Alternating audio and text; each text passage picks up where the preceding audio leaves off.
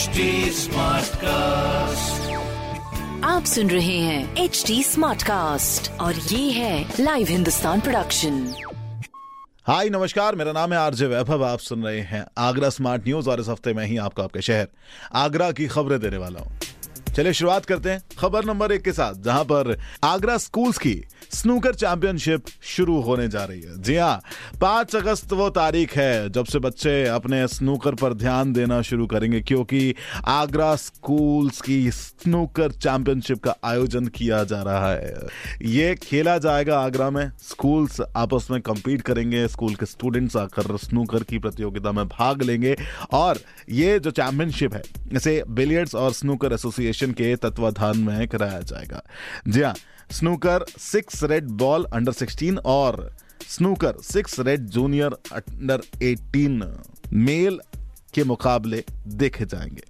कमाल है। इसमें यह भी आगे है कि इसके लिए अगर आप अपने आप को एनरोल कराना चाहते हैं तो तीन अगस्त आखिरी तारीख है और इसका आयोजन रॉयल बैटल अड्डा क्लब में करवाया जाएगा।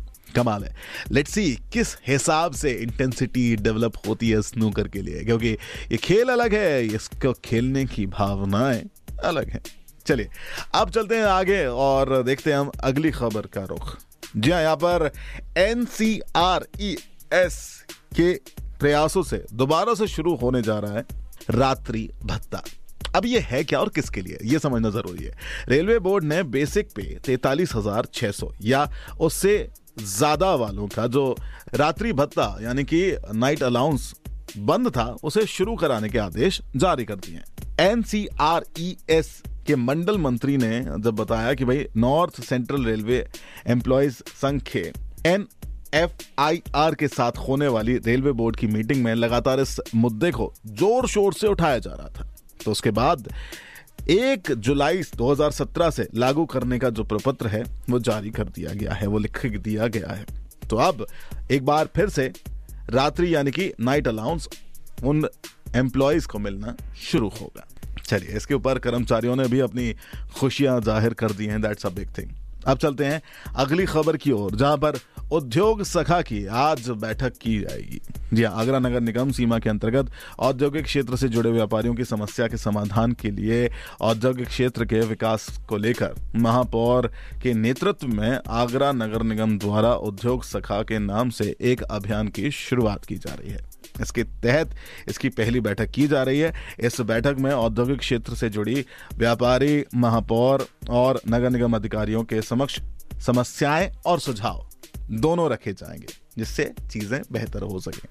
चलिए अब बात करते हैं एक बार फिर से आगरा शहर की एयर क्वालिटी इंडेक्स की, क्योंकि पिछले बीते दिनों में देखा गया है कि जब से मानसून आया है, जब से बारिश आई है, तब से यहाँ की आबो हवा थोड़ी सी ज़्यादा साफ़ दिख रही है। जी हाँ शहर में एक बार फिर से जब इसकी गुणवत्ता चेक की गई तो एक यू आई चालीस के आसपास रहा।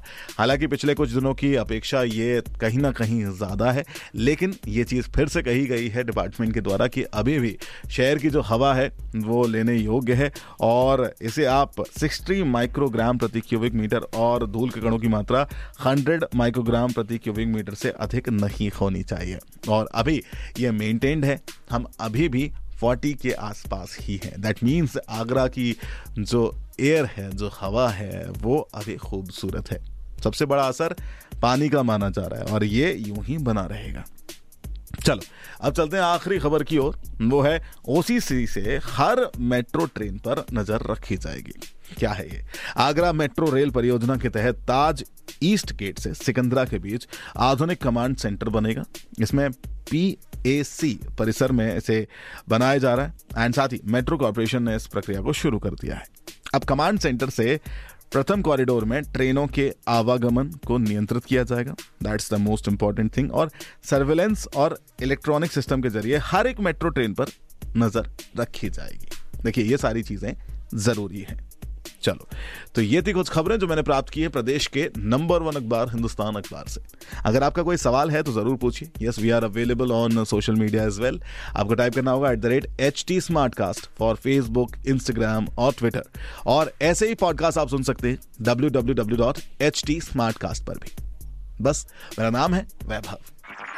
आप सुन रहे हैं एच डी स्मार्ट कास्ट और ये था live Hindustan production smart Smartcast.